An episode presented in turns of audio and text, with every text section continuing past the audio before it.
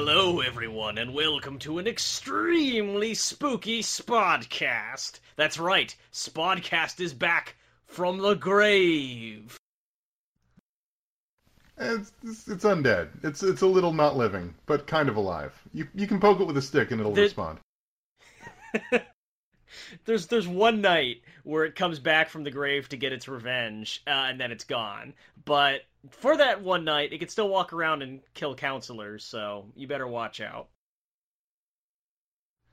So, we are going to talk about Halloween Horror Nights and our experiences seeing haunted houses. It's an annual tradition. We're also just going to get a little bit into like the craft of setting up scares, what kinds of things are frightening and kind of a live uh, experience, and also just like kind of Halloween culture in general.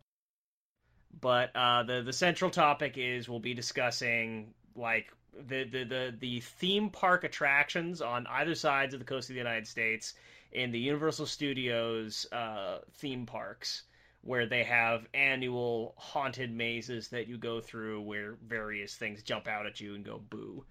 Uh, Chris, you want to just like do a general overview of like haunt culture because you're really you and your your wife are extremely into haunt culture. I wouldn't say extremely because there are people that are like way hardcore into it and make it their lives. We just get real excited every October and spend most weekends in October going to them. Um, so I, I don't know how many internet I don't know how many international viewers we have. So I don't know like how prevalent haunt culture is outside of We the United States. We have a healthy States. chunk of international viewers. But in the United States, basically, you end up with a situation where there are a lot of local haunts at like local farms and things like that every year. It's it's one way for a lot of like small businesses, farm owners, that sort of thing, people who own a big chunk of land, to uh, basically uh, use the fact that people are coming out there to do to buy pumpkins and, and crap, um, to also use that space to basically scare scare locals, and that's that's sort of uh, the the basis of a lot of haunt stuff. Is you walk through a corn maze or you walk through uh, a small uh, building that's all set up to have spooks where things jump out at you, and in a lot of those you can do some real interesting things that are very very you know small scale local. You don't have to worry about things like uh, wheelchair accessibility and other things. So like local haunts do things where they'll puff out air at you and make you. Little can do things some like interesting things somebody, with like a field hand, accidentally murdering someone with a shovel out in the middle of the, the field and burying them beyond where anyone will ever know. I mean, that's kind of what makes it scary. Is you really are going out going out to a, a farm in the middle of nowhere for people to jump out at you, and you're like, if someone did kill me, they, I wouldn't be found for days. But it also, I mean, you Right. joke about the violence, but like, oh, go ahead. Oh no, you know, uh, well, I, I think I know what you're you're coming around to, but like uh, just to give people an idea of how insane it can get. Uh, well, actually, at this point, one fairly common thing, uh, and uh, this had to become common, is for people to take chainsaws. You know, like the actual like tool that you can use to cut through a tree, to take the chain off with the the saw, like you know the actual sharp parts, but then like gas it up and like rev it up and make a lot of noise and looking at it it looks like a dangerous implement and it sounds like one and it smells like one. And uh, just kind of imagine like 20 or 30 years ago before like kind of this all gets standardized across the internet like you're wandering through some cornfield like you know thinking to yourself like all right that, that guy who kind of gave me a look on the way in that employee in the overalls he seemed a little too into this like, I, what am I actually getting into? And you come up around a corner, and suddenly he's standing there revving a chainsaw, a real chainsaw. You can smell the gasoline, and you fall over, and he's like raising it up over you like Leatherface, and he's like coming at you. For a moment, just for like an instant, you actually think you're going to die. Guaranteed. It's great. Um, It's no, but but like I mean, they, they the local haunts can do things that like bigger haunts absolutely can't. Like uh, I know one of my haunts around here. Uh, when you're out in the cornfield, sometimes they have a guy with a shotgun that fires blanks. They they won't do that at a theme park haunt. They don't fire shotguns indiscriminately into the air. Yeah. Um, but basically, what ended up happening out, out of that culture was um, uh, Universal Studios, who own the rights to Uh, they had replicas of the Psycho Hotel and or the Bates Motel and the Psycho House, and they had um, all the Universal Monster properties. The theme parks had the rights to use Beetlejuice. So back in the early '90s, um, they started doing their own theme park level version of, hey, we're gonna have for five days you can come and there's like kind of a haunt, and then maybe we'll have a parade or whatever.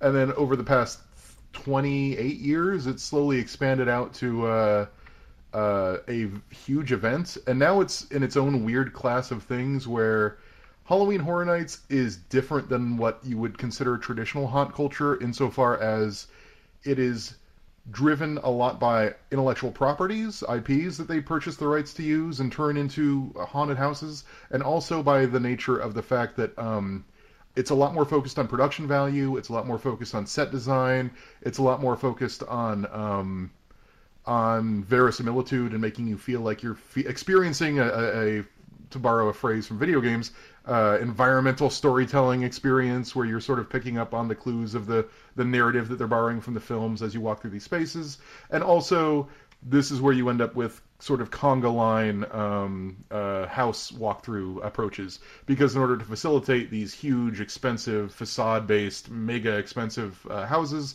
you need to have a ton of people walking through them. So where a local haunt might let a group of five people in at a time to be terrorized as a small group, uh, HHN tends to be this thing where it's just you stand in line to be able to get in a house to stand in line as you walk through the house where people come and jump out at you, and it really becomes more about how lucky you are with timing as to whether the house works or doesn't work. Yeah. Although in some ways, uh, in kind of like a distant, abstract way, there's something frightening just about that feeling, about the feeling of kind of being part of like a. You, feel just uh, in a distant way like a like a cow in a slaughterhouse, kind of being oh, yeah. passed you... through like the loud noises and the screams up ahead. You you also have an immense pressure to not stop um, which means that if there is a scary room in front of you that you really don't want to go into, you, you don't really have much of an option because there's an entire crowd going, yeah, yeah I want to keep going, keep going. Pretty much. Uh, so one difference, one of the key chief differences between the West Coast and the East Coast versions of Horror Nights, because obviously there's the Universal Studios Florida and the Universal Studios Hollywood. And I, I'm closer to the Hollywood version. Chris is closer to the the Florida version. Uh, one chief difference is that uh, Universal Studios Florida, it's kind of more like a like a the way I view it externally, and Chris can kind of fill in the blanks here. Is it, it's almost kind of like a an internalized Halloween Mardi Gras atmosphere is traditionally what sort of takes over the park. Whereas Hollywood has traditionally been a little bit more like, uh, you know, no no alcohol, for example, within the park. Uh, you know the the scare zones are like more where like there's actually actors walking around the park to scare you are more like narrow. And it's kind of like you can actually most of the time when you're in the park you're not just going to be startled by somebody. There's definitely a sense that hollywood is still a functioning movie studio and that the theme park elements are sort of supplementary to their core business. And as a result you don't really you're not being transported to a world of of terrors and doom. Whereas in Florida yeah they, they've got they've got studios and occasionally they film some local commercials or some wrestling matches or whatever in some of the studios. But by and large it's not a functioning movie studio. So these these theme park events are what they do. So it's more about verisimilitude and and bringing you into this world of of doom. And yes the drinking culture between the two is like there's lots of weird idiosyncratic differences between the west and the and the east coast like for one the west coast calls them mazes and the east coast calls them houses which i still find a fascinating divide um, I think we sort of figured that out last year. Like, we sort of figured out where one of the main things is that uh, there actually are physical structures more in uh, Florida, where like you know, you'll actually yeah. walk in, you'll see like what looks like a house, Whereas in California, that's largely an illusion once you get inside. Uh, the reality is that from the outside, uh, it just kind of looks like um, kind of just looks like, like like a big old pavilion, like with sort of black tarp. I mean, once you get in there, like you know, things will look like oh, this is a dorm room. Oh, this is a catacombs. You know, they do a lot of interior work, but they they don't actually put any effort into making the structures on the exterior uh, look like much of anything. It's interesting because I think California actually had some better facades this year, um, at least external facades. The, the, the one of the interesting things is that California or that um, Universal because nobody uses the goddamn studios in Universal Studios Florida because Nickelodeon pulled out and nobody films anything in Florida. Um, a lot of the studios end up housing the houses, so you end up with a lot of internal um, facades. So you don't end up with like um, like I think California had the better. I don't want to say the better poltergeist facade, but the better external poltergeist facade. Um, but we're getting ahead of ourselves, I think. A little bit, a little bit. Um, I, well, one note uh, about the, the, the alcohol situation, the drinking culture. Uh, so obviously, there's a lot of different reasons why you might go into a haunt. You might, as I understand, Chris and his wife do, uh, enjoy some of the sensation of being startled, like kind of that adrenaline rush. Is that, that correct? Yeah, and and. Uh, whereas if you're like me and my associate, Common, uh, who I traditionally do horror nights with, uh, you might actually be huge cowards and not enjoy being startled at all. Which makes makes you wonder why you're attending an event entirely focused around being startled repeatedly, professionally, and with Hollywood level budget. But um, for me, what I enjoy is seeing the creative design because I, I enjoy like the kind of the horror aesthetics. I enjoy like kind of the uh, like the garish Halloweeny quality of like exploring all of these like weird, gruesome, and like macabre uh, fantasies. And so for me, actually getting inside the houses and seeing how they're put together, like if you could guarantee to me that I wouldn't be startled, I, I would probably be more interested in that experience by and large. Does but, Does California have uh, lights on tours? Do you know? I know Florida does.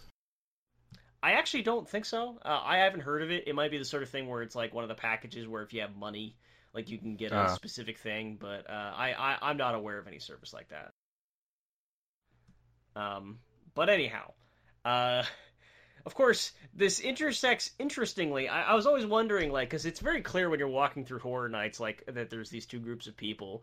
There's the kind that are, like, huddling together, that are, like, screeching their heads off. They're absolutely, like, dying, like, oh my god, I hate this, I hate this, but are going from house to house to house. And then there are the people who are just, like, kind of loving it. And I was always like, you know, what's what's the factor that helps bring you in here if you can't get used to the frights? And then I figured it out. It's the alcohol it is a it used to be a much bigger problem at, at Universal Florida. Um, Halloween Horror Nights Florida was um, primarily a locals thing. It's it's increasingly less a locals thing as time has gone on. I mean, this event, especially we'll get to Stranger Things in a bit, but especially with Stranger Things as a license, they have I mean, they, they have added a Tuesday to the to the list of days that they are open, which is insane. They've never opened on a Tuesday in the history of the event. That is how crazy crowded it's been this year. Um, so they are expanding beyond just nothing but locals. But for historically, the event has been very locals driven, and as a result, it's sort of become the the college kid uh, drinking Halloween party place, and that's been sort of the the reputation it got. And there was a point in time where like they had n- nurses dressed like in bloody clothes walking around with uh, uh, little standees of um, Jello shots that were blood bags, and you could just buy a blood bag that's basically two or three Jello shots and just down it uh, out of out of there. And it was a very alcohol drenched party. Every little standee bar had a full bar. In the past two years, they've really cracked down on that in Florida, and now we're at a point where if you go to one of the the formal normal during park hours bars, you can get any liquor you want. Like if you go to Finnegan's or if you go to um, uh, what else? I think Moe's Tavern has some, and a few other places have alcohol. But generally speaking, um, now it's basically beer and their pre-mixed drinks, and that's it. And they've and they've gotten rid of the the blood bags, and it's been a much more streamlined experience. But I find it interesting that, that that has been happening while California has been loosening restrictions on alcohol, because until the past two years, California was uh, a dry event. Yes, yes, absolutely. Uh, now you can get beer at Moe's Tavern, and uh, a couple other areas. I think I think only in the Simpsons area. Although I, I actually don't know. Um, I'm not too well versed. I think that those might actually be like the only real big concession areas that are open during the the horror nights hours because they close off everything else. Uh, like they close off um, they close off the Hogwarts area, of course. They don't close off all of like the Jurassic Park mummy stuff, but it didn't look like the the actual food places were still open. Although this was actually kind of a crummy year for ride fans because uh, usually like one of the few rides that are open during Horror Nights is Jurassic Park. You can ride it at dark night, but the ride's still closed. Yeah. I'm, Uh, I'm there's still actually I'm still bitter about that. there's actually a billboard um, on the studios themselves. Like they have movie like advertisements and stuff that you can see from the escalators that go down to the lower lot. And one of them was for the Grinch, and it just showed a big picture of the Grinch, and it actually said, "I can't wait to ride my favorite ride, Jurassic Park." Oh, wait a minute. Oh, oh, oh! Now I'm sad. I it has that has not hit Orlando, but all indications are it will soon hit Orlando. So Uh, anyhow, uh, so before we, we get into the houses, let me let me cl- conclude this little uh, aside with my own experience to bring this to a point, which is uh, so my associate Common and I normally go with another person who's extremely like into the, the, the value of being shocked and always went in, in front and sort of absorbed the worst scares for us. And kind of took on that like took on that responsibility of like being the first one to walk into the room, which is actually like kind of intimidating for was kind of intimidating for me in the past, where like I I, I wanted to kind of have somebody to hide behind a little bit. Uh, and that person's gone now. Uh, that that person is probably not going to be part of any future tours, so it was it's just me and Common. Uh, we found ourselves outside the gate. Uh, the park opens for early hours at, at 5 o'clock which if you go to hollywood horror nights i very much recommend you get in at early hours uh, but it was only 3.30 for us. And i look at common and i look at the gate and i turn around and i look at the Karl Strauss brewery uh, behind us and i say would you perhaps like to get a drink common? And um, long story short we were drunk through the first five mazes. All right. so my experience was slightly different this year which we can get into as we talk about it. Uh, I, I did i did actually go yeah I, I, was certainly not blackout drunk. I've never actually been blackout drunk but i did happen to go through and refresh uh, my memory of all the mazes by viewing the, the youtube walkthroughs which uh, for anybody watching at home you could probably go on youtube and find somebody who's done a walkthrough of the hollywood houses. Probably not the florida houses. They take those down but the, the hollywood houses they, they stay up That's not true this year. Uh, Media Night. Um, I know Tim Tracker in particular was able to record through some of the uh, some of the Florida houses. So if you're interested in slightly edited vision uh, versions of the Florida houses, you can see some of them. Oh, that's very exciting. I actually will check that out after the episode. Anyway, uh, well, let's begin with Stranger Things, Chris. How long did it take you to get right. into Stranger Things? So we had Express because we're not doing the lines because that's just insane. Uh, we we knew going into it that Stranger Things would be nuts. Um, for the record, for those who were unaware, at least in Florida, um, the the wait time on average for Stranger Things has been somewhere between 100 and 150 minutes. Uh, we did not want to wait almost three hours to, to do this house. It, it definitely reaches three hours in California, it, sort of towards the, the middle of the event. Um, we went through it twice uh, during our stay. We were so for the record, we were there. So I wouldn't recommend ever anyone ever doing this because this was a death march by the end of it. But we did five nights in a row: Wednesday, Thursday, Friday, Holy Saturday, shit. Sunday. Um, with Express, and by the end of it, we were just we were just zombies. I, it's not a great way to do the event. I wouldn't recommend doing that. I would recommend doing like a Saturday, Sunday, Wednesday, Thursday, and then leave. Like do a week with a bunch of days in the middle for theme parking if you can. Um, anyway, uh, Stranger Things is. I, I find it interesting. The Florida house went all in on actually being scary, which I was not expecting. Uh, traditionally, a lot of their big IP houses they focus on more drawing you into the universe or making you feel like you're there. And yeah, there's some scares, but it's really more about oh, it's that scene from the movie. And um, the Stranger Things house really dedicated itself to trying to scare you to both positive and negative effect. I think.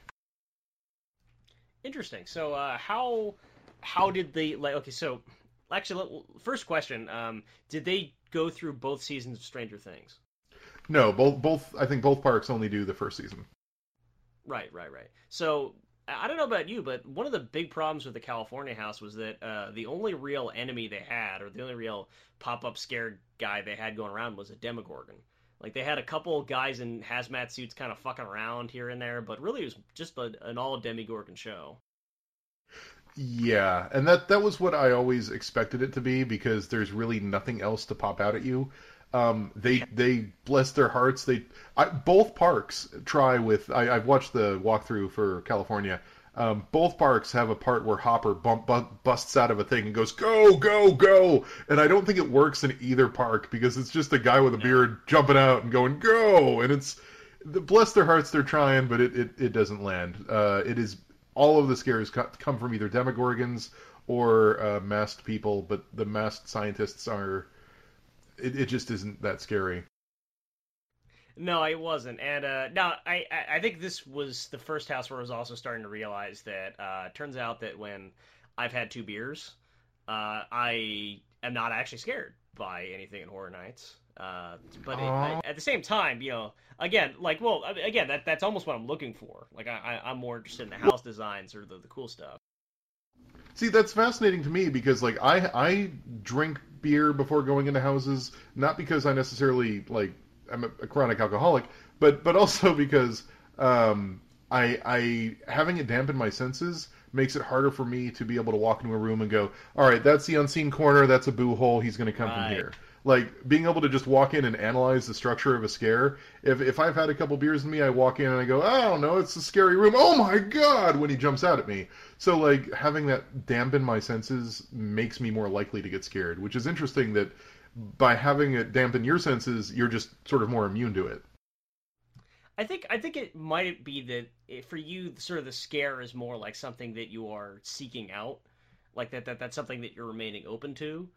Uh, that that worse with me, it's kind of like the experience of being scared is like I, am happy to let that just sort of be numb. Uh, I, I don't know that that is interesting. Uh, but anyway, uh, I, I, did I did have lots of thoughts about the actual structure of the house a little bit, um, uh, which was the Demogorgon costume. Uh, in some places, it was very clearly a guy in a costume. Like uh, you could see the eye slits, or you could see like the the face behind it. it didn't, that did not work. The one thing that, having watched it, the one thing there, there are two things in that house, in, in from what I've seen in walkthroughs of the California house, that bug me, and I'm curious to see if if they bug you because you actually did the house. Um, the first one is the very end scare doesn't work at all, and I, I don't understand that room. The uh, room where eleven is where eleven is like yeah, yeah, freezing the Demogorgon, and then but then like at at first it seems like he's just like pinned against the wall, but then he like jumps down, like starts like thrashing around at you. Yeah, if they could like mask how he's like being levitated so it looks like he's really suspended and then he jumps down and goes at you, that could be one thing. But he's kind of just standing there and then you walk near him and he goes, eh. And I'm like, that that, that doesn't work. Um, at least it based on what the videos I've seen. It worked a little bit when we went through it, actually. Uh, I mean, I, again, I wasn't startled, but I think it worked well because, um, you know, when I, we went through, something about him actually looked like he was also a mannequin. Like you kind of get distracted by the uh, the mannequin looking L.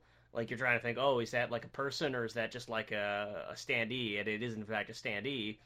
And then I think they have like another actor off to the side who's like kind of moving around who distracts you. And you don't actually like go, oh, that's a Demogorgon actor. You go, oh, that's like a demo. Uh, you kind of just like fold him in with the inanimate objects. So when you actually go past him and he like jumps at you, it's a little bit startling. But um, okay, that, that makes it sound better.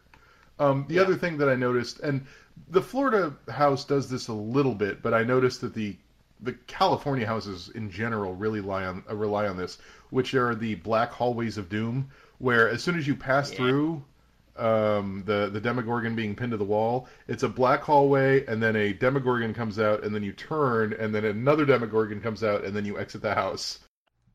Yeah, though that's kind of like the the crutch of Halloween Horror Nights Hollywood. That's like the because like I mentioned, when you look at the outside, the maze is like a black. It's just black canvas stretched between poles to form a literal maze, and it's only through the set design that it kind of comes to life. So if you have space that you need to fill, or like you kind of need to throw in a scare to stitch together uh, one of the mazes, uh, inevitably that's kind of what it ends up being is like kind of a black hallway of doom. and it's it's never it's it never really works that well. Um, speaking of Black Hallways of Doom, I didn't know if this is what you're going to get into. I, I had no idea if this could possibly show up in the uh, the the SoCal 360 whatever video that somebody uploaded, but there was actually a, several houses where we literally got lost inside the maze a little bit, which, uh, despite the Really? name, that's not supposed to happen. Yeah, and when I say lost, No, obviously linear. I don't mean like.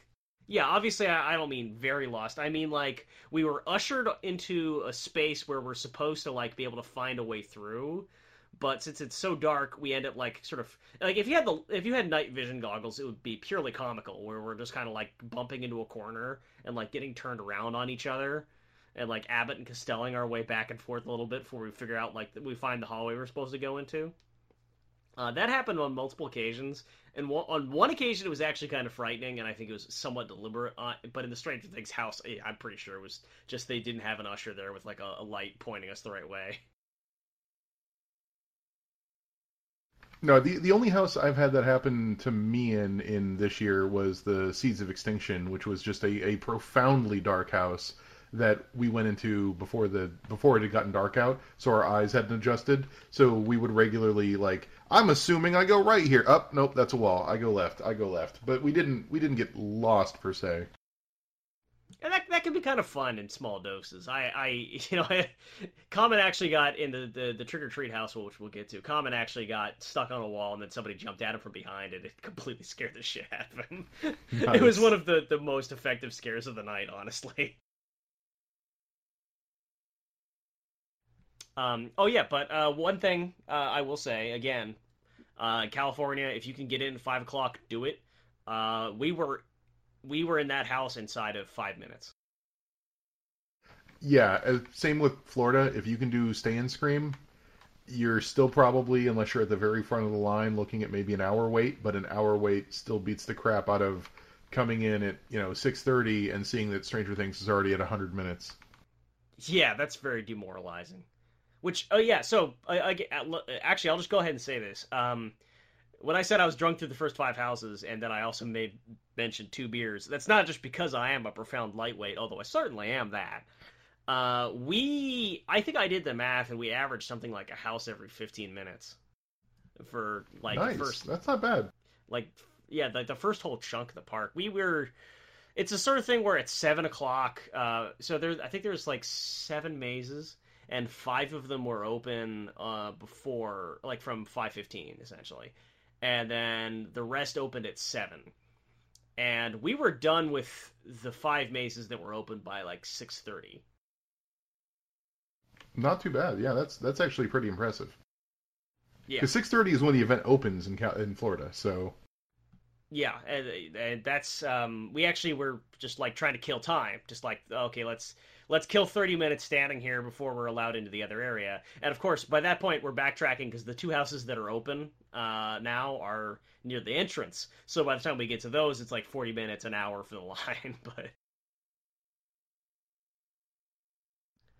well, So I, I think based on what I've seen of Stranger Things, both California and Florida are pretty comparable in terms of both structure and scares.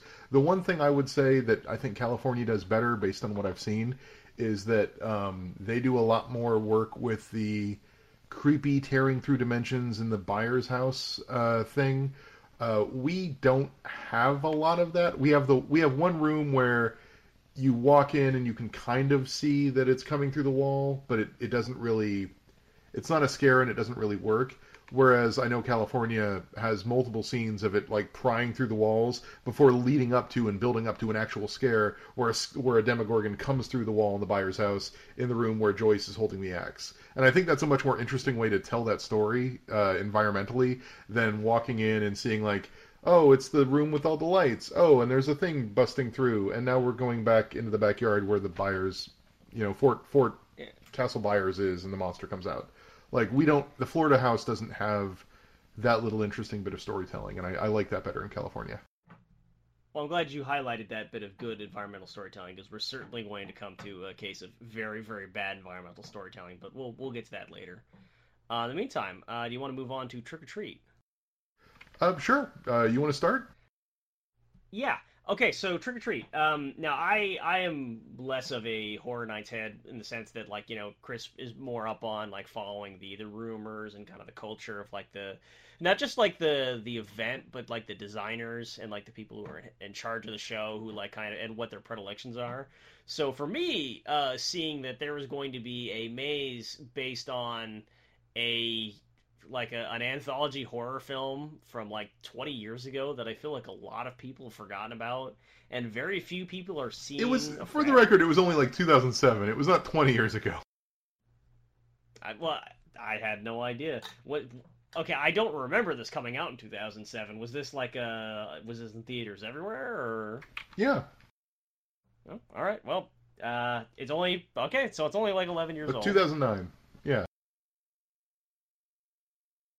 So nine years old. Nine years old. Okay. Well, that surprises me. Uh, anyhow, I was I was a little surprised to hear that like uh, that, that, this movie was going to be like a one of the big mazes because usually it feels like, in, at least in Hollywood, they really try to push like intellectual properties that they're still making cash on. and sometimes musicians. And sometimes musicians. We'll, we'll get to that, I guess, again. Yes. Uh huh. Oh, yeah. Oh yeah. I forgot about that. Uh, yeah, we'll, we'll we'll get to that a little later. But um, so, uh, but I will say that the house itself was a lot of fun. Uh, at least in Hollywood. How, how about you, Chris? Um, Trick 'r Treat exists in a weird realm for HHN Florida uh, because it was a scare zone last year, and it was probably the best scare zone they've ever done. Um, it managed to encapsulate the entirety of the property. It was also in Central Park, so it had all the gorgeousness of all the carved pumpkins and all the lighting and fog, and it was just absolutely gorgeous. It absolutely captured the film. Um, the the costuming was spot on. They had multiple Sams. Everyone loved it, and that's part of the reason they brought it back was that it was such a beloved scare zone. Um, and so I have mixed feelings about the house because the house in Florida is basically mostly recycling the props from the scare zone. Um, Right. The Sam statues came back and they put them in similar positions. Um, and the other thing, and I, I think you haven't been going to HHN long enough to know this, but the other thing that I guess bothered me about the Trick 'r Treat house is they finally brought out the um, American Werewolf werewolves from uh, storage, the American Werewolf puppets, and those things were terrifying in the American Werewolf house because you had to pass right by them in a subway setting where they would jump out and scare you.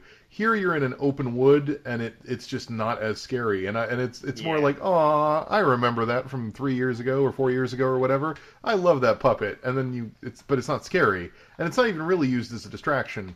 Um, the other problem is that they went you know all in on David Pumpkins when it comes to uh, to use the expression uh, to to recreate the um, the bus crash scene, and so there are large open areas uh, for the bus crash scene because that was how it was framed in the movie was basically being in a big quarry, and it is excruciatingly hard to scare people when you're not in a cramped claustrophobic corridor and people are jumping out of boo holes, but you're walking in a 20 by 40 foot room and somebody on the side of the room jumps out and goes, Hi, I'm a monster. Like, it, it's no longer scary. It's just sort of like, oh, a guy in a costume walked out from around that, that stone. Look at him there. That's cute. Like, it's it's no longer scary.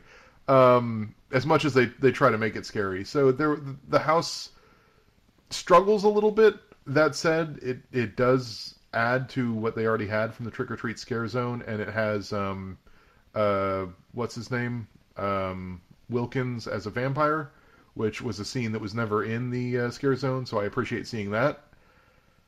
It's it's okay. I, I my experience in the house is it's okay. Yeah, the the California version was a little less ambitious.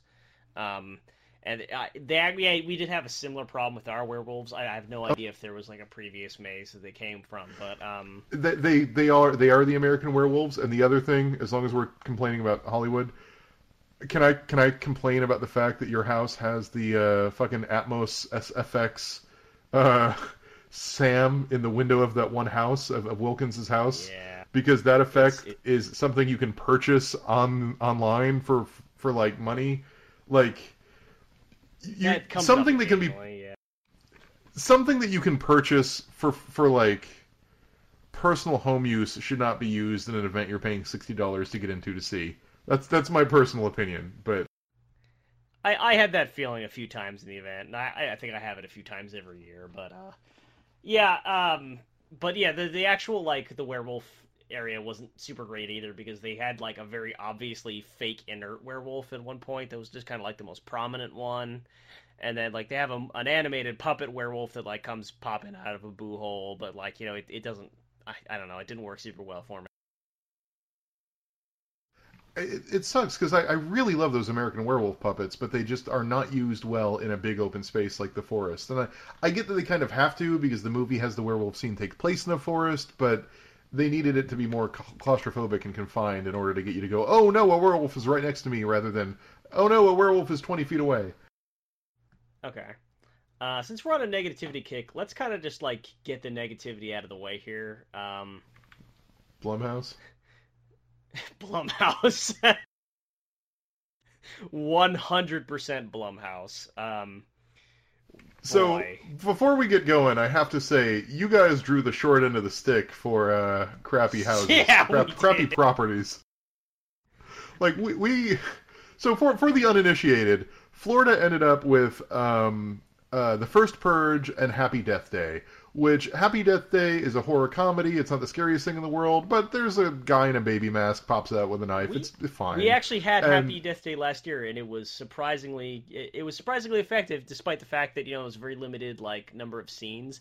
The dorms were very well constructed, and the mask is actually kind of creepy. And they had some like good staging with where he'd pop out and jump out at you, and I remember actually quite liking it. So yeah, there you So, Happy Death Day is not a bad property, and the first Purge also not a, not a terrible property. I mean, they've done the Purge a million times, yeah. but the Purge, scary guys with masks that pop out and go ah, it's it's, it's fine. So the the Florida house could have been fine. Um, we'll get to why it wasn't in a bit, but the Florida house could have been fine. Um, the California house ended up with two properties that I literally am not sure how you turn into a haunted house. One is Truth or Dare, and the other is the Unfriended. Is it Unfriended 1 or Unfriended 2? I think it's the first Unfriended. It's the first Unfriended. That's right. It's the first unfriended. Yeah. Um. Well, yeah. I I also would not know how I would turn those into a haunted house, and um, they didn't either. So there's that. I, I I gotta be honest with you. So we had a we also had a first purge house. So like we had the the Blumhouse maze, and then we had the first purge maze, and they were both very forgettable. Uh, I I literally can't call to mind any details from the Purge House, and I was more sober going through that one. And I also watched a walkthrough of it while completely sober the next day.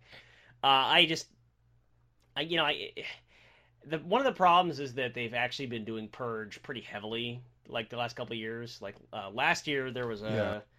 There was a Purge area in the Blumhouse maze. The night the year before that, there was like a Purge scare zone and I, I don't know that they've got many neat tricks to pull off with it. There's not many creative scenes. It was just like kind of a bunch of guys with masks jumping out. Um, So I'm curious about Unfriended and Truth or Dare though, because like the, the iconic thing of Truth or Dare is the weird bug-eyed thing, and I, I'm curious how they even tried to attempt that in uh, in the house, if they did. okay, so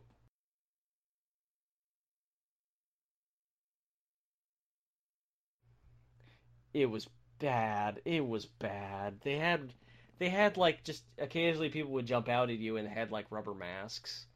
that were like, Oh, uh, no. So I haven't seen I the fucking don't- movie. I don't get California's predilection for latex masks. That that's something that has I don't either.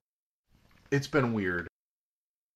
I think it might be like just a way to cut down like the time spent in the makeup chair, like to get the employees out there and on their hustle. Probably. They got those. They got those hungry young LA actors, you know. Got. But how much are you going to be wrecking? Like you would think LA actors would be like, I want them to see my face, but no, it's like throw on a mask and get them out there. Uh, no, I yeah, I, I I don't know what to tell you. Like yeah, but they had latex masks on that like honestly they just kind of looked like purge masks.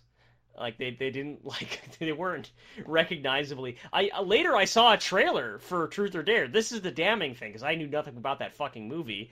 But like later when in Line for the Terror oh, Tram, they showed a, a, trailer for Truth or Dare, and I'm like, oh, is that what that was supposed to look like? Because I didn't yeah. realize. I had no idea what that Truth or Dare was like going through it. I'm like, we we literally got through it. I'm like, what movie was that?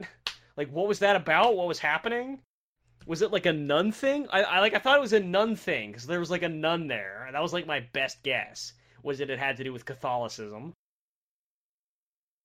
Like we recorded notes, and I'm like, so is that just like like Catholicism themed house? Was that the deal there? And as for Unfriended, again, I actually really can't remember what they did, but it was not very impressive. Oh, you know what it was?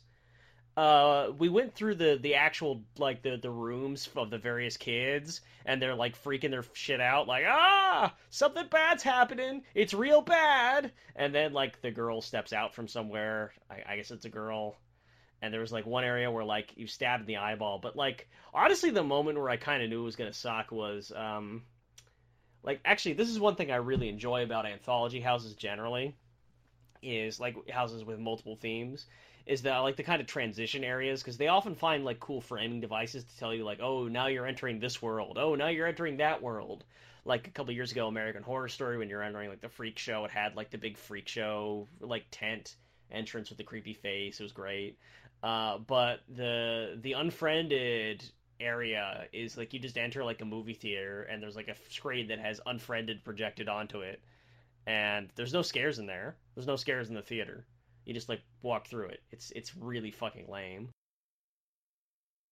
Yeah, that's that's it's so bad. Um, from what I saw, I have not I have not seen Truth or Dare, and I've not seen Unfriended in theaters or in the movies rather, and um, I, from what I saw of walkthroughs, the Truth or Dare bit looks and unbearably boring and bad. The Unfriended bit at least looked kind of interesting because there was some weird demon thing. I, I I don't know what it was. It was okay. It seemed better than the than the truth or dare bit. That's all I could say. It was the truth or dare bit was the nadir for sure. Um, as far as the Florida version of Blumhouse, um, the the Happy Death Day stuff is is fun. It's cute. Um, it's it's not particularly scary. It's guy in a baby mask jumps out at you, and you do the same day over and over. So you go into the dorm room, and then you see her die in uh, in in the boyfriend's bedroom or whatever, like she did in the movie. And then you go into the dorm room, and then you see her in the in the parking lot where she escapes. You go into the dorm room, and then you see uh, some other scene from the movie that I can't remember. Um, so it, it does the, the Happy Death Day thing of you're repeating the same day over and over again. It's a little repetitive because there's only one monster that can come out, which is the babyface guy, and you're going through the same room two or three times. But it's it's fine. It works. There's scares. Um, it's when we approach the first purge that I have real issues with the way Blumhouse works. Um, Happy Death Day was not super scary, but it's cute. Uh, the first purge gets weird. Um, specifically, I am uncomfortable with the way it frames itself, and I'm trying to be very delicate in my conversation here, but like having seen the film, there is a bunch of so basically spoilers for the first purge if you haven't seen it but i i mean it's the purge. It's not like you don't know what's going on. Um, in the first purge you basically end up in uh, it's the first time the purge is experimented on, and it happens in Brooklyn and just Brooklyn, and the rest of the rest of the country doesn't do the purge, and much like the rest of the purge reveal where like we think that everyone's going to kill each other but then they don't because people are decent but then the system itself decides to take matters in their own hands and has a bunch of fascist racist government people come in in KKK outfits and Nazi paraphernalia and kill all of the people, primarily people of color, and the people of color are our heroes, um, blah blah blah. That's sort of the undercurrent of the purge. Um, so that's sort of what's going on in the movie.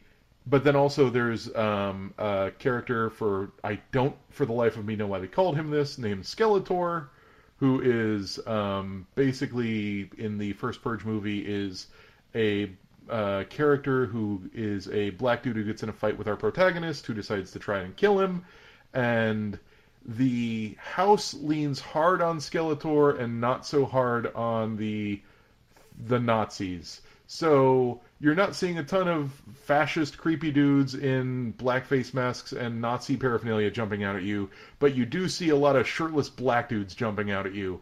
And the subtext of that is not super comfortable. I'll be totally honest.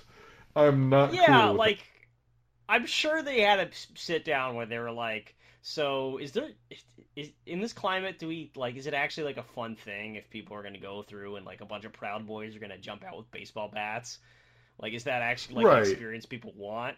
But yeah, you're right. They they really didn't think that one through to the other side. Like, yeah, we don't we don't want to be involved in politics, so we're not going to have the Nazis jump out at you. Instead, we're going to have a black shirtless man with needles for hands come and go, ah, "I'm a monster," and I'm like, I I don't think you thought this through. While I, I like respect like the, the the the content of the horror movie, like to be fair, I do not. When I say to be fair, I don't mean to justify the decision. I mean to further explore the decision. Uh, I probably would not have had a lot of fun in a house that was just like white supremacists jump out and go boo because that's been like that. That's more like the kind of thing that I am attending an event to avoid. Well, and and Like, it's that's, that's it's the experience that's becoming altogether too common. well, it's it's difficult because like the film makes it very clear that Skeletor is not really necessarily he he's being used by the system. He is not itself the the scary thing, although he is scary. Um, where but the film has the ability to control that nuance. In a haunt where all things can do is jump out at you, not so much. It's it's a shame because the themes of the film really kind of make it like not well suited to a haunt because haunts are I you know I'm sure that there could be somebody who would just like absolutely redefine artistically the genre of the haunt to have very clear expressive messages but as they're set up in horror nights uh like they No. are several Yeah, no. steps below a Blumhouse film in terms of political commentary like The- the, the most- bandwidth for that kind of messaging is low The most horror nightsable purge movie they've made is Anarchy because it basically is like, what if once a night there was anarchy, and it's it's it still has the um, anti-fascist, anti-capitalist subtext, and it's not subtle about it, but also like people kill people over petty petty uh you know lover spats people kill people because i wanted that promotion. That the purge anarchy kind of has generically the most like what if people just went nuts and could kill people without repercussions? Um but the first purge and the purge election year and even to some extent the original purge all are much more explicit in their um subtext and it becomes weird if you try to turn it into what if these guys just jumped out at you and said boo Yeah, the Purge uh, maze last year in Hollywood kind of actually did kind of work on a semiotic metal level. Like uh, the the Purge maze was, like I said, in the middle of Blumhouse, and it was pretty modest. It was basically just like one big outdoor alleyway that kind of like curves around like a bunch of junked cars and like you know corpses and stuff. And uh, it it works because it was distilled to like a single image, which was you know like a bunch of chainsaw knife wielding like purgers like wearing like goofy Liberty costumes, I guess, based on election year, and they were Yeah. absolutely blasting uh, "Party in the USA," uh, and like all the the purgers were like kind of they, they're kind of like alternating between bopping to it and then like trying to kill you, and that actually worked pretty well.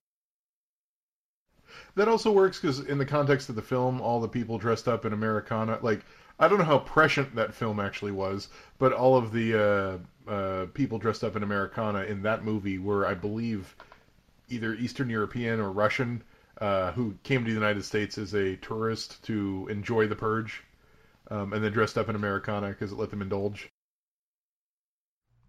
Jesus Christ! So I, I yeah, I, I don't know how prescient that was, but it's a thing. Um, but let's move on. The the Blumhouse houses were not very good. Let's let's just leave it at that. Yeah, yeah, let's leave it at that. Um, well, uh, that that takes us through Blumhouse and uh, First Purge. That that's nice. Uh, Halloween 4. So that was another house we both had. The Halloween 4 house. Yeah. Yeah, I had a feeling you were going to be disappointed by it. Well, here's my problem. I don't like Halloween 4 from the get-go. So you're you're going to really like have trouble getting me to care. Halloween 4 is not a good movie and it's especially not a good horror movie and it's double especially not a good movie that you can turn into a haunt. Like nothing happens in that goddamn movie and nothing can easily be turned into something scary. So it it it does scenes from the movie. Michael Myers jumps out at you, and okay, if and I say this as somebody who really likes Halloween, the franchise one, two, three, I guess H two O, and uh, the most recent one. So I, I like a lot of Halloween movies, but anything involving the Jamie saga is is terrible. Um, and On I any given care. day, I just want to say if, if you put a gun to my head and asked me, all right, H2O, is that Friday the 13th H2O, Halloween H2O, or Nightmare on Elm Street H2O? I think I'd probably, like, sweat bullets and not actually land on the right answer. Well, H two O is basically similar to the the remake insofar as it's got Jamie Lee Curtis dealing with the fact that she's got PTSD and she's got a kid. It's just the only difference is instead of being a you know sixty something grandma, she's a you know forty something uh, parent. But it's very similar. Right. Yeah. Uh, you know, there there's some th- the individual elements uh, that worked pretty well on the uh, the, the Hollywood element, uh, the Hollywood end. Um, one of them was actually not too far off what you were talking about, like the the fear effects thing, where like you, you walk up and like uh, so the exterior of the the maze, the facade, if you will, um, was dressed up sort of like the the front of the house, and they had like a actually like the front of it like a diner, and they had like a, a lady who was mopping, and like she stops to like listen to the radio as it's like broadcasting the like he escapes thing, and she something like it's it's actually very well done, like the way she sort of keeps watching the radio and like clutching her mop tight as like you see the the shadow of Michael Myers creeping up behind her. Like that that works pretty well, despite the fact that it is ultimately a fairly straightforward effect. See, Um, that sounds cool though. Like our our house doesn't. So for, for the full for full disclosure, our Halloween house takes place in the Shrek uh, theater for Shrek 3D, and uh, as a- we're in the as such, area.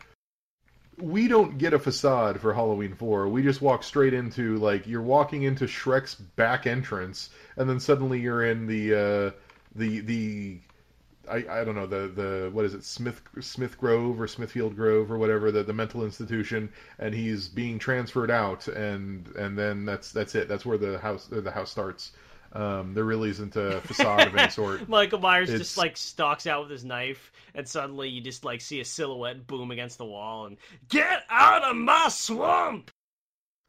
It, it's the sort of thing where you get. I'm sure it makes no sense if you haven't seen the movie because you walk in and there's a little radio going like, oh, "We're we're moving Michael Myers. We're moving him. He's we're moving." And then you turn the corner and you're in the gas station from the film where Donald Pleasence is firing at the bandaged uh, Michael Myers. And if you have not seen the movie, you have no idea what any of this means. Yeah, that that's kind of a thing they do. Actually, uh, they've done a few. Every time I've seen them do a Michael Myers, they have somebody shooting at him, like usually Donald Pleasence.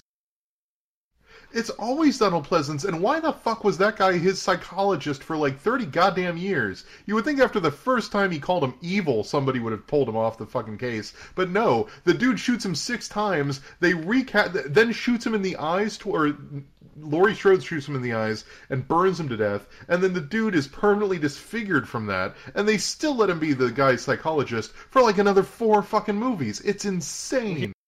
We've dismissed Michael Myers psychologist and replaced him with a mechanic specializing in heavy equipment. I just all I'm saying is Loomis should not be allowed to be anybody's psychologist. Like anybody should not be allowed to be someone's psychologist if you've shot them six times and you say that they are pure evil and there's nothing but deadness in their eyes. Like at that point, you should just not. Muldoon. Seriously. Yeah. So anyway, let, I, I guess that's pretty much all we have to say about Halloween Four. Uh, it's serviceable. It's it's not not scary. It's just if, if Michael Myers is what trips your scary thing, he jumps out at you sometimes, and that's great. And if if you like that movie, good. But I, as somebody who likes Halloween, does not like that movie. I have, I have nicer things to say about almost every remaining uh, attraction in the park. Yeah, same. Uh, speaking of which, Poltergeist. Wow, that actually went really well. I really like Poltergeist. Poltergeist is is probably going to win House of the Year for Florida, um, and it's up against some pretty stiff competition. Um, I I feel like Hollywood's house is good, and Florida's house might edge it out because it has a, a, a story conceit. Its environmental storytelling is better, but both of them work really really well. Yeah, there's a lot of areas inside the maze that really make you forget you're standing inside kind of a ramshackle, rude artifice uh, where you, you actually just like, oh man, I'm sort of in the, the bowels of the house now. And like Common had never seen the film, but he kept actually pointing things out, like, "Ooh, that's cool, that's cool." Like he really liked this this effect. There's just like bloody organs sort of dragging across like a, a counter. Uh, it gets this, this this kind of like an overused thing where they they overuse the effect of like the guy with his face ripped off uh, or melted off. Like they, they have him. Yeah. There's a couple actors wearing that mask. they it's it's it's interesting to see the obsessions of both coasts because I know that California went all in on the dude that rips his face off, and I know that Florida went all in on the evil clown puppet, and both of them just went all in on that that particular fixation. And Florida fucking loves its its weird cl- evil clowns, and California apparently yeah. loves dudes who rip their own faces off. Pretty much, we we did have our share of the clown thing, and there's a really good if, if scare where you're walking through an area and the clown pops out under a bed reaching for your ankle, and that nice. that went very well. Uh, but definitely the crowning jewel effect, and this wasn't even like scary, although it would have been probably maybe made us shit ourselves if we'd like been startled by it. But it, you know, unfortunately, kind of like the, the, way the key worked out, we saw it ahead of time. But even so, immediately afterwards, the first things out of mouth was just, boy, that's cool. Uh, the glowing skull. Yes, uh, it's it's interesting. Both both house both houses have that. Yours is the only one that sprays people in the face. I don't believe ours actually has any water effect associated with it. California loves our water effects. What is they it? do? Why, why, are we so frightened by the waste of water? Oh, I. Uh... um. So my favorite thing about the the poltergeist house in Florida, um, is the way it frames the narrative. And at, at risk of spoiling either the house or the film, it, basically the idea is that it um, frames you as one of the ghosts. And I love that inversion because I know California's more or less walks you through the events of the film in a comparatively linear fashion. In Florida's, you start in the swimming pool and it's raining on you, and you walk in, and then you, as you walk, you're you start in the swimming pool looking up at the house, and you walk through a bunch of caverns, and the caverns are full of all the dead people because you are among the dead. You are one of the dead. And then you walk through, um, and then you see Carol Anne sitting in front of the TV, and it's it's sort of this weird abstract scene where she's up above you, and you see her holding out like her hands to the TV like she does in the movie. And then you walk through the house, and then you see like you know the guy who tears his face off, and you see some other zombies, and you see um, uh, the the door guard multiple times. Um, you see the room with with everything floating around. You see um, the puppet multiple times, and there's a bunch of other stuff. And then as the house draws to a close, you come back to the uh, TV screen again, but this time you're on the other side of it, and you see Carol Anne's hands pushed against it, but you're on the other side of the TV. And I love this idea that basically you are walking through this house, and you, un- without knowing it, are one of those undead ghosts, and That's you're one really of the wandering dead. And I, I love that concept. Um, and that's what really makes it probably my favorite house of the year for for Florida. Um, is just that environmental storytelling. I love that angle. Now that you mention it, yeah, like we had all those elements, but like that framing device really does push it from good to great. Yeah, it's it's really cool. Um, everything else, I mean, it. Most of the scares are the same. I know you you had the the door guard puppet too. Uh, we have the door guard puppet. We had uh, puppet. the moving stake on the um, on the counter, just like yeah. uh, the movie. We also had the one scene, like the okay, the the one thing I like about the way we did the the face, the guy who tears his face off, um, is it's one of those uh, scares that uses mirrors. So you think he's looking one way, and then he comes around and scares you because he's actually looking the other way, and it's a mirror you're looking at. Yeah. I love when they do that. Um, it's a simple effect, but effective.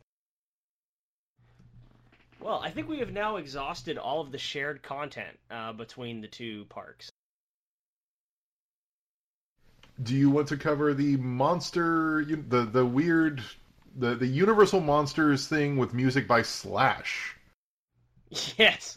Okay. Uh, I I had not realized what was going on here, but um, yeah. So one of my low key favorite things, like favorite little details about Horror Nights generally, is that when you're riding the escalators between the upper and lower lots, and when I say ride the escalators, I do mean ride the escalators. Only, like, literally, we were at the bottom looking up and we saw a single person out of the throngs of Horror Nights fanatics hundreds and hundreds of them who was actually dumb enough to try to take the stairs from the lower lot to the upper lot because it's like it's it, it, it's like cloud like it, it's way up there in the clouds. It's like you have to take like four long ass escalators to get from one to the other. Uh, but anyway, when you're on those escalators, they usually blast like kind of horror, like they not horror music exactly, but like kind of 80s metal type thing, like you know Iron Maiden, Ju- like Judas Priest, and it has like a classic Halloween feel and also it's not quite as like uh, aspirationally like soundtracky as the stuff they play during the day. So it gives it kind of like a nice like. It makes it feel like the scene in the movie where there's like a bunch of punks thrashing like in a den somewhere, uh, like with their like pink Liberty spikes, like spraying graffiti on the wall of their own like clubhouse, and you just know that like something something is about to happen here, which is about to establish what a badass the hero is. Like it makes you feel like you're in one of those places, and that's really all I want out of life. uh, but this year, as you're going down, you hear uh, it's, it's somehow like hearing Guns N' Roses when you're on the escalator is very metal. Hearing Axl Rose say, "Hey, we did an album. Here's us promoting our new album that we did for Horror Nights, or like in conjunction with Horror Nights. Enjoy Horror Nights." Is the least fucking metal thing I could possibly imagine. I don't have anything to say to that. There's like, nothing less metal than hearing an old rock star shilling their stuff. I, I think I've only been to one Halloween Horror Nights house based on a musician's thing, and that was when they brought the Alice Cooper house to Florida. Um, and it was it was okay, but it was all generic Americana, twisted Americana. You go to a high school, but like there's zombies and shit. Like, eh. that, that's. But, but you know what? You know what? Uh, let may I say that despite the bizarre Axl Rose connection, which I don't know who thought that was a good idea, the actual design of the house was very creative, and I appreciated it. Uh, I I enjoyed for one thing that they were doing like a kind of a tribute to Universal monsters uh, like as into the classic black and white, you know, fan, Bela Lugosi, uh, Boris Karloff, Lon Chaney films, which are not generally considered frightening today. Honestly, you can watch them, and I, I don't know that they would scare many people who've been desensitized by modern horror fare. Well, but like the house, the house itself seemed pretty experimental. Like the uh, Invisible Man using nothing but black light. Yes. That's pretty cool. Yes, uh, yes, I'm definitely getting to that. Uh, so they, for one thing, they they did put a slight twist on them where they made them look creepier, which is I, I think kind of necessary. Uh, but they did a lot of interesting effects. Like Chris said, they have a one really cool area where you go through, and kind of in a blacklit chamber, you have a guy who's in a Invisible Man costume, and you know uh, it's it's not hundred percent convincing. Like you don't look at it and go like, "Whoa, holy shit!" But it's it's pretty convincing where it actually looked like the Invisible Man. It, you know, you can't see his, his his hands and his face. He he moves in a way where like his hands don't frequently like cross over his his smoking jacket and like everything else. Uh, so you know, for for the most part, it, it actually looks like there's a, an invisible guy standing in front of you, and uh, that that was a pretty cool effect. Um, there's like a Phantom of the Opera playing on a piano that's pretty creepy looking. You know, they do some mirror stuff with Dracula. Uh, you know, they, they they do some nice werewolf scares. There's a really cool zone where okay, so I didn't even see the scare, but I I remember it because I thought it was cool. There's just like a cool little area you pass into where like it's the framing device before like a Frankenstein area where you see like a movie projector and like stacks of cans projecting onto a wall where you see like the Frankenstein footage and like yeah you hear like the old school soundtrack and I thought that was really cool and I didn't even see the part where like the actual creepified Frankenstein busts through the screen and menaces you. Yeah, they do that a lot in, in California. I noticed they did that in the Poltergeist house too, which bothers me like on a on a principle level because the hands don't come out of the TV in, in Poltergeist. Yes. Yes, so that's almost like the opposite of what actually happens in Poltergeist but uh, I mean, it's effective. Uh, it, it, worked pretty well, I'd say, in the, the horror in the, the Universal Monsters house. So I really appreciated, like you know, I like I say, like I, I like creativity, I like design. Uh, it's weird to say creative about rehashing literally their most remade and revisited properties, uh, but I enjoyed it. I think that it was a departure. It was a breath of fresh air. I also, I mean, California doesn't get that many original properties or uh, unique IP, non-IP houses, I no, guess. And it was nice to see all. like something that isn't a movie, especially a recent movie, like that. That I feel like really constrains a lot of what California ends up doing for its HHN. Is everything seems so IP driven. Um, I mean, yeah. Florida this year was a nice even split of five IP houses and five originals. And don't worry, I'm not going through every one in laborious detail if we get there. Um, but California had what five IP houses and one kind of original uh, in terms like of six it being IP the... houses and one original house. Yeah, and then if we're yeah. lucky, they throw us a bone during Terror Tram. Like that's where if we're lucky, we get original stuff. And we actually we we did this year. Although how was the tram? I I've, I still don't see how that's scary. Um. Well, you're not wrong. um, uh, do you mean that there's the concept of the terror tram, or do you mean the actual execution? Well, to to pull to bring this full circle, like, um, I do a lot of local haunts, and local haunts tend to have a lot of houses, which are pretty scary, and corn mazes with monsters in them, which are also scary. And then they have a a hayride, a haunted hayride, and really what that means is you sit on a hayride, and as they drag you through the random bits of the farm, guys will come out and slam the side of the, the tram, or, or will jump up on the on the train train with you and be like, ah, I'm a monster, and then jump off. And it's it's really just sort of a opportunity to sit down while while riding around and having scary things jump out at you, but they're not really scary. Okay, okay. And I feel like the Universal Hollywood tram is like the mega budget equivalent of that. Okay, well, uh, that I, I can see why you'd think that's definitely what I expected when I even heard about the Terror Tram as a concept, but that's actually not what it is. Uh, that what they do is much cooler in theory. So I'm about to go through like a good news, bad news, good news, bad news thing regarding the the horror okay. Terror Tram. So so, full history for those of you who are not fully acquainted with uh, the intricacies of West Coast uh, venerable theme park institutions. So, Hollywood has, in theory, outside the, the theme park, and in fact, in practice, they have a bunch of studios and movie sets and stuff they use, which they just kind of like keep handy for like various films. Like, uh, you know, they have the the set for The Good Place, which is all dressed up like heaven. It's like the actual set and during the daytime uh, they'll put you on a tram and they'll drive you through all that stuff and then they'll drive you through a bunch of like areas where they have props just mothballed on display where they have like the the plane crash from uh, War of the Worlds, and it's like obviously they don't actually film anything there, or maybe like if they do, it's going to be like a commercial or something brief, or but like uh, they'll drive you past it and they'll show it to you, and it's like, oh, check out all this Hollywood history. And so what the Terror Tram does is on the drive there and the drive back, when you're in the tram, there actually aren't really any scares. Um, if anything, what they do is they have like video that plays on like the the, the tour base window basically, where like you get to watch the preamble. But the actual event is at some point they stop the tram, and you get out, and then you walk through like a specially curated area of the back lot, like kind of a race course through the back lot, uh, and you double back around to the to the the the road the back road and get back on the tram and drive back. So that's what it is basically.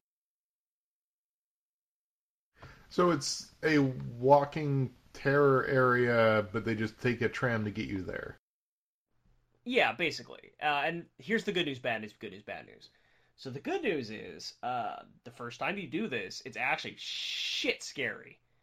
Like it's terrifying Okay. to get off the tram and just be like faced with like as like and I'm speaking here like as a complete haunt, no novice. This was my experience of like oh shit, I get to get off and like wander through this actual like dark backlit area where there's plenty of areas for like guys to hide. Like that was terrifying, uh, and I, I really didn't want to do it. Here's the bad news. Uh, so you're going with a large group, and uh, you tend to go through like it, you know it's a, it's a broad kind of a wider area you're going through than the average maze and you can kind of like you know they do a decent job at like making it kinked but you can usually see ahead. Uh, even the first horror nights where i was like shitting myself constantly uh, i wasn't really scared of anything uh, from the terror tram tour. So that's bad news.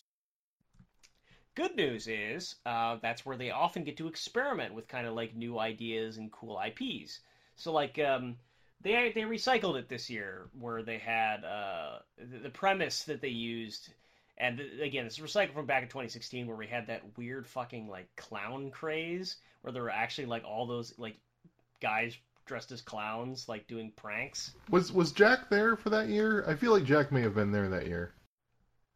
I don't remember, but um, so they they so Eli Roth actually designed a scenario where like you you watch this history of like there used to be a clown mascot for Universal Studios, but then people started thinking clowns were creepy, so he got fired. But then he actually like moved out to like the Hollywood Hills and just started living there in like a tent and like going crazy and like actually wandering into the backlot tours and just like trying to like entertain the tram and finally he just completely lost his marbles and now he's trying to kill people.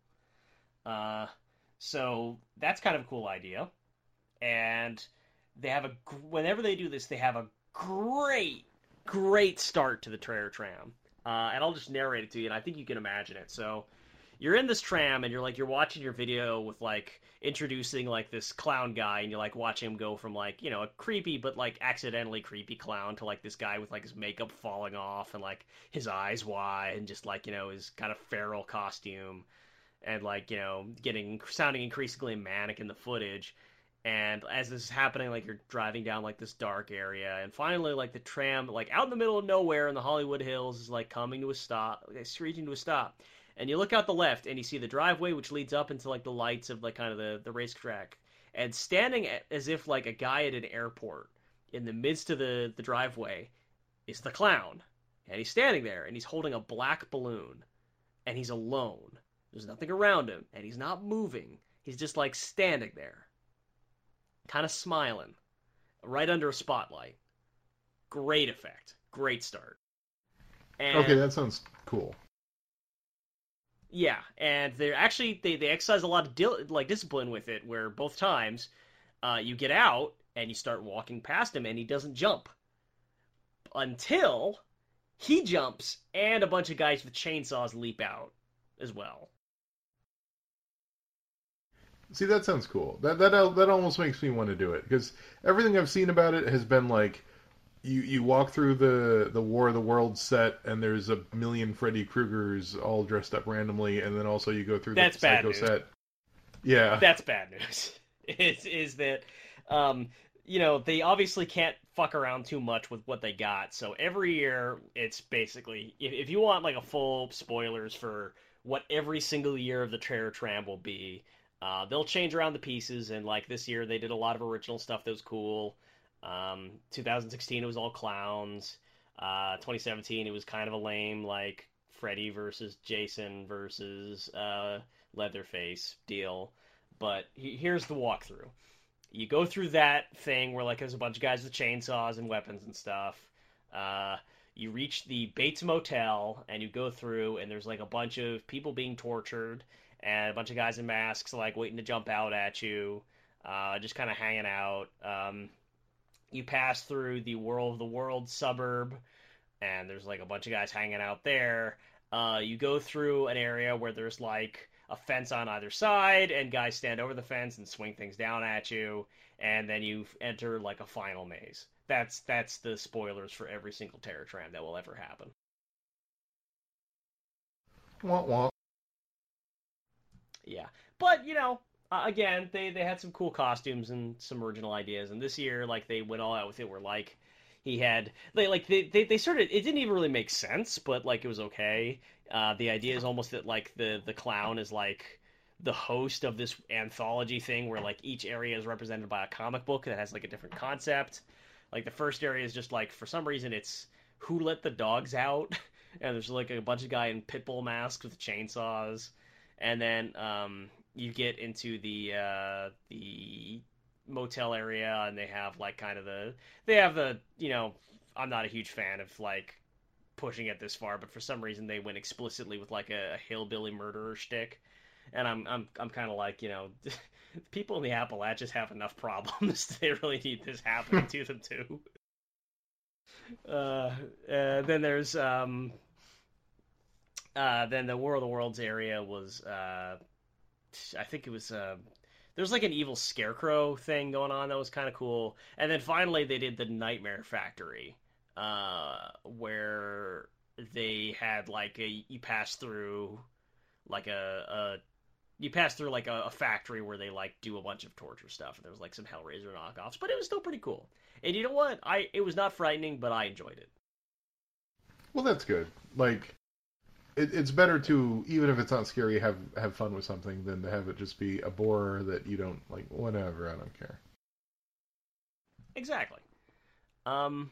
So that was almost everything I want to talk about in Hollywood. Uh, do we want to go through some stuff you want to talk, some some of your the original uh, content in Florida?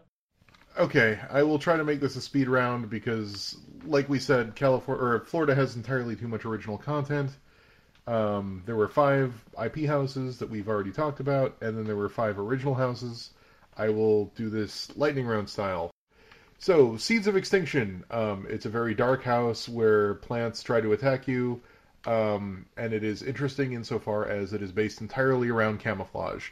Either that works for you or it doesn't. Like, there's no interesting gimmicks, there's no special effects. It's mostly people either hiding in plain sight or wearing ghillie suits or dressed up in plant things hiding inside of plants. And either that like oh, will shit, scare the crap out of you. Vegas. it's it's really closer to like um uh basically I, I weirdly because it was so many ghillie suits it actually felt like being scared by people in call of duty frankly.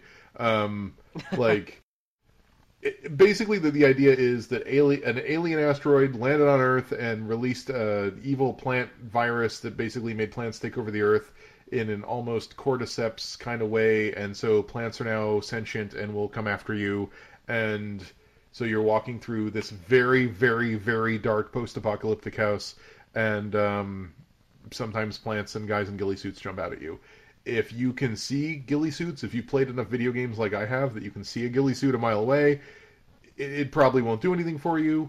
Um, however, you do what I did, which is stupid, which is go into that very, very dark house while it's still light out.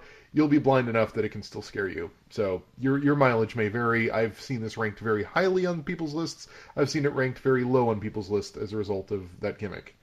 Um, then there's Carnival Graveyard, which is basically a um, a hey, somebody owns a theme park, shit fell apart, you know, abandoned rust salvage yard.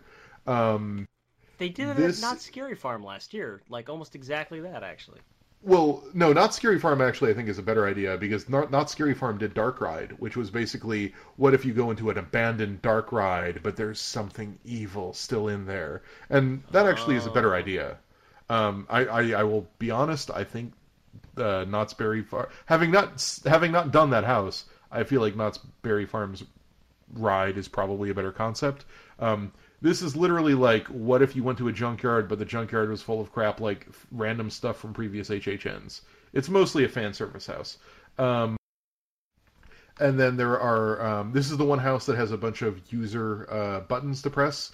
So there's a big shiny button that'll either like blow air or water at the person in front of or behind you. So if you see a shiny button, press it. It'll torture somebody near you and scare them. And good for them. Good for you. Whatever. Um, it's it's fine. The big gimmick in Carnival Graveyard is really more traps, and I don't think I've ever been scared by a trap.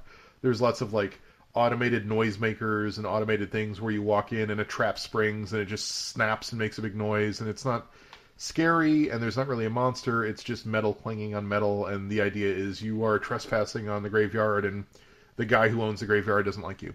And that's that's kind of it. And it's it's very pretty. It's full of easter eggs. If you like hhn history it's very much up your alley. If you like user generated traps it's up your alley.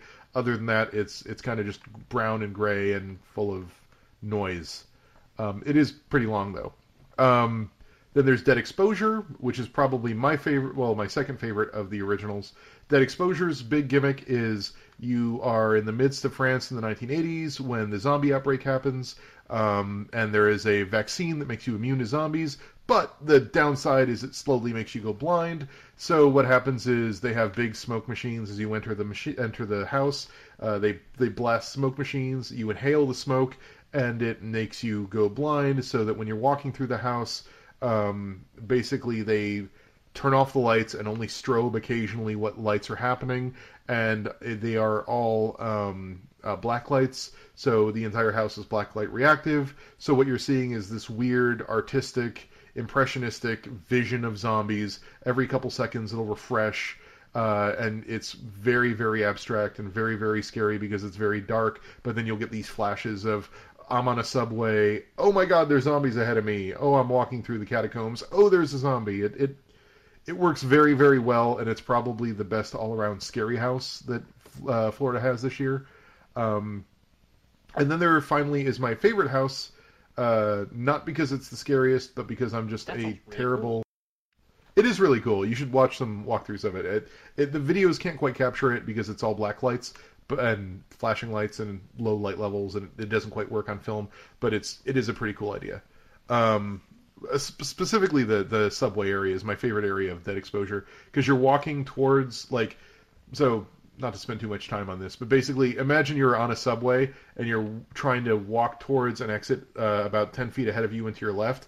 They have zombies standing there in um, the like past where you are going to turn left, but then also there's another one of those mirror effects where there's a pole that you're supposed to hold on to, and a zombie will come around the pole because it looks like the pole is just freestanding, but it's not. It's next to a mirror, so it's the mirror is hiding the zombie, and he just comes around when the lights flash, and it works really well.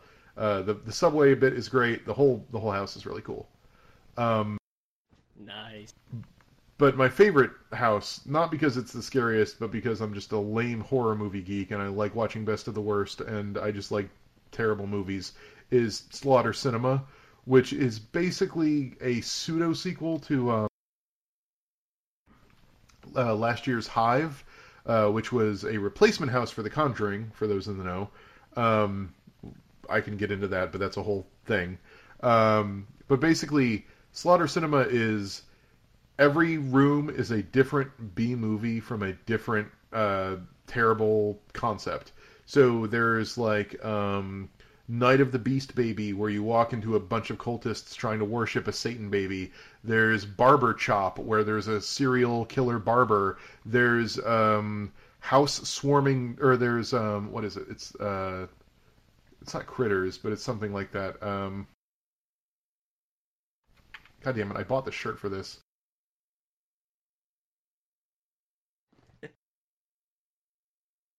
Anyway, um, there, there's like a Critters ripoff. Um, there's a, a of the Amazon Ladies um, from Hell, and there's uh, the Swamp Yeti. There's um, Shitty's Kids, which is basically what happens when terrible kids take over a pizzeria, um, like a Freddy's Freddy Fazbear's Pizza Place. Um, it's basically a series of bad B movies where you walk in, see one room worth of scares, get the idea of what the scare would be, what the movie is, what the plot of the movie is, and then move on to another movie. And I love That's that house. cool. Uh, um, it's it's absolutely fantastic, and it's my favorite because I have gone through that house multiple times. I've only been scared in there two or three, but even on scare, even on runs where I don't get scared, it is such a fun, dumbass house. I love it. Like it's one of the few houses where even if I'm not being scared at all, I just love walking through terrible movies, and it's it's just fantastic. Um, Up so until that's that's sort until of you got to that one, I was sort of like, all right, so if I had like, if I could go through one Florida house, it would be Dead Exposure. But no, uh, that it would definitely be this one now.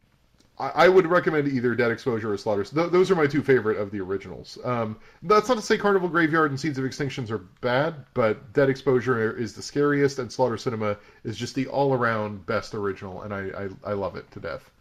Um, so that's sort of where that falls. Cool. Uh, is that was that all of them? Uh, that's all the houses. I mean, we could go through scare zones, but that's like I'm hoping Killer Klowns ends up as a house next year, but you know. I think there's a good chance. Uh, that I mean, that seems to be a pattern that happens sometimes.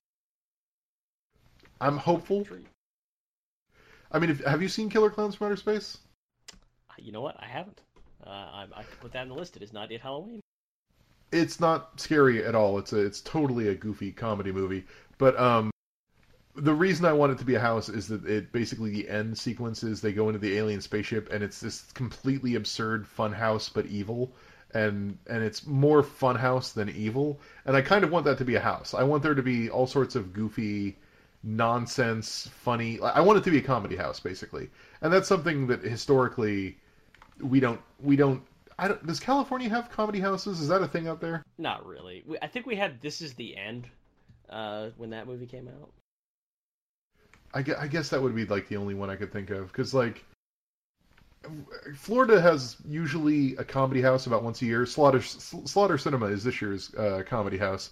Um, last year it was Ash versus Evil Dead, um, which was another one. I think we talked about that last year, where Ash versus Evil Dead California went all in on scary, and in Florida they went in all in on comedy. So in Florida we got the not the butt, not the butt scene. That is not something that California wanted to involve itself in. So it amuses me, but well, there's there's only one uh, thing I want to touch on, and I yeah I can't get too much into detail about it just because it's not like yeah it's not the sort of thing where much of it will really come through in the description, but uh, I did want to touch on this a little bit because this is one thing that I think will probably not be very well reported.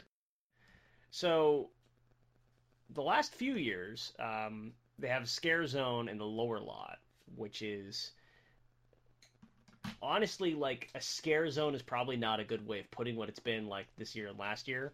Because like usually in california scare zone is not like a structured thing. It's just like you know we have like a couple displays out there and then there's a bunch of guys in costumes and masks walking around like going boo. And they're they're honestly just kind of wandering around the crowd. It's almost like they're they're trying to blend in with like the people there. And then there's like a tunnel that leads to the back lot where like there's like there'll be music and strobe lights and stuff sometimes. But uh the last few years in the back the the lower lot like kind of in the fake New York uh they have just kind of like an unassuming like a little maze where there's like no canopy over it so it's like clearly just like you know open sky you walk through it's just going to be a maze of tarps and poles with some props and actors inside. And it actually kind of looks like the grottiest thing in the world from the outside. It, it really looks like, you know, if you're wandering through uh, a podunk town and they have like a haunted maze, like from the outside, that's what it looks like. Uh, and it's not on the program particularly. Like you could probably find it mentioned in like one or two pamphlets, but it's not actually like a thing that's advertised extremely well. And this year and last year, it has been probably my favorite thing from the night. Really? Yeah, uh, because here's the thing about them. So they're they're not IP based. Um, you know, much like so like a lot of your original houses, they, they they tend to be doing their own things, and they don't always have like a long creative reach. Like there's not like a complex concept being communicated. Like last year it was hell, this year it was holidays, but they go all in to the extent of that concept.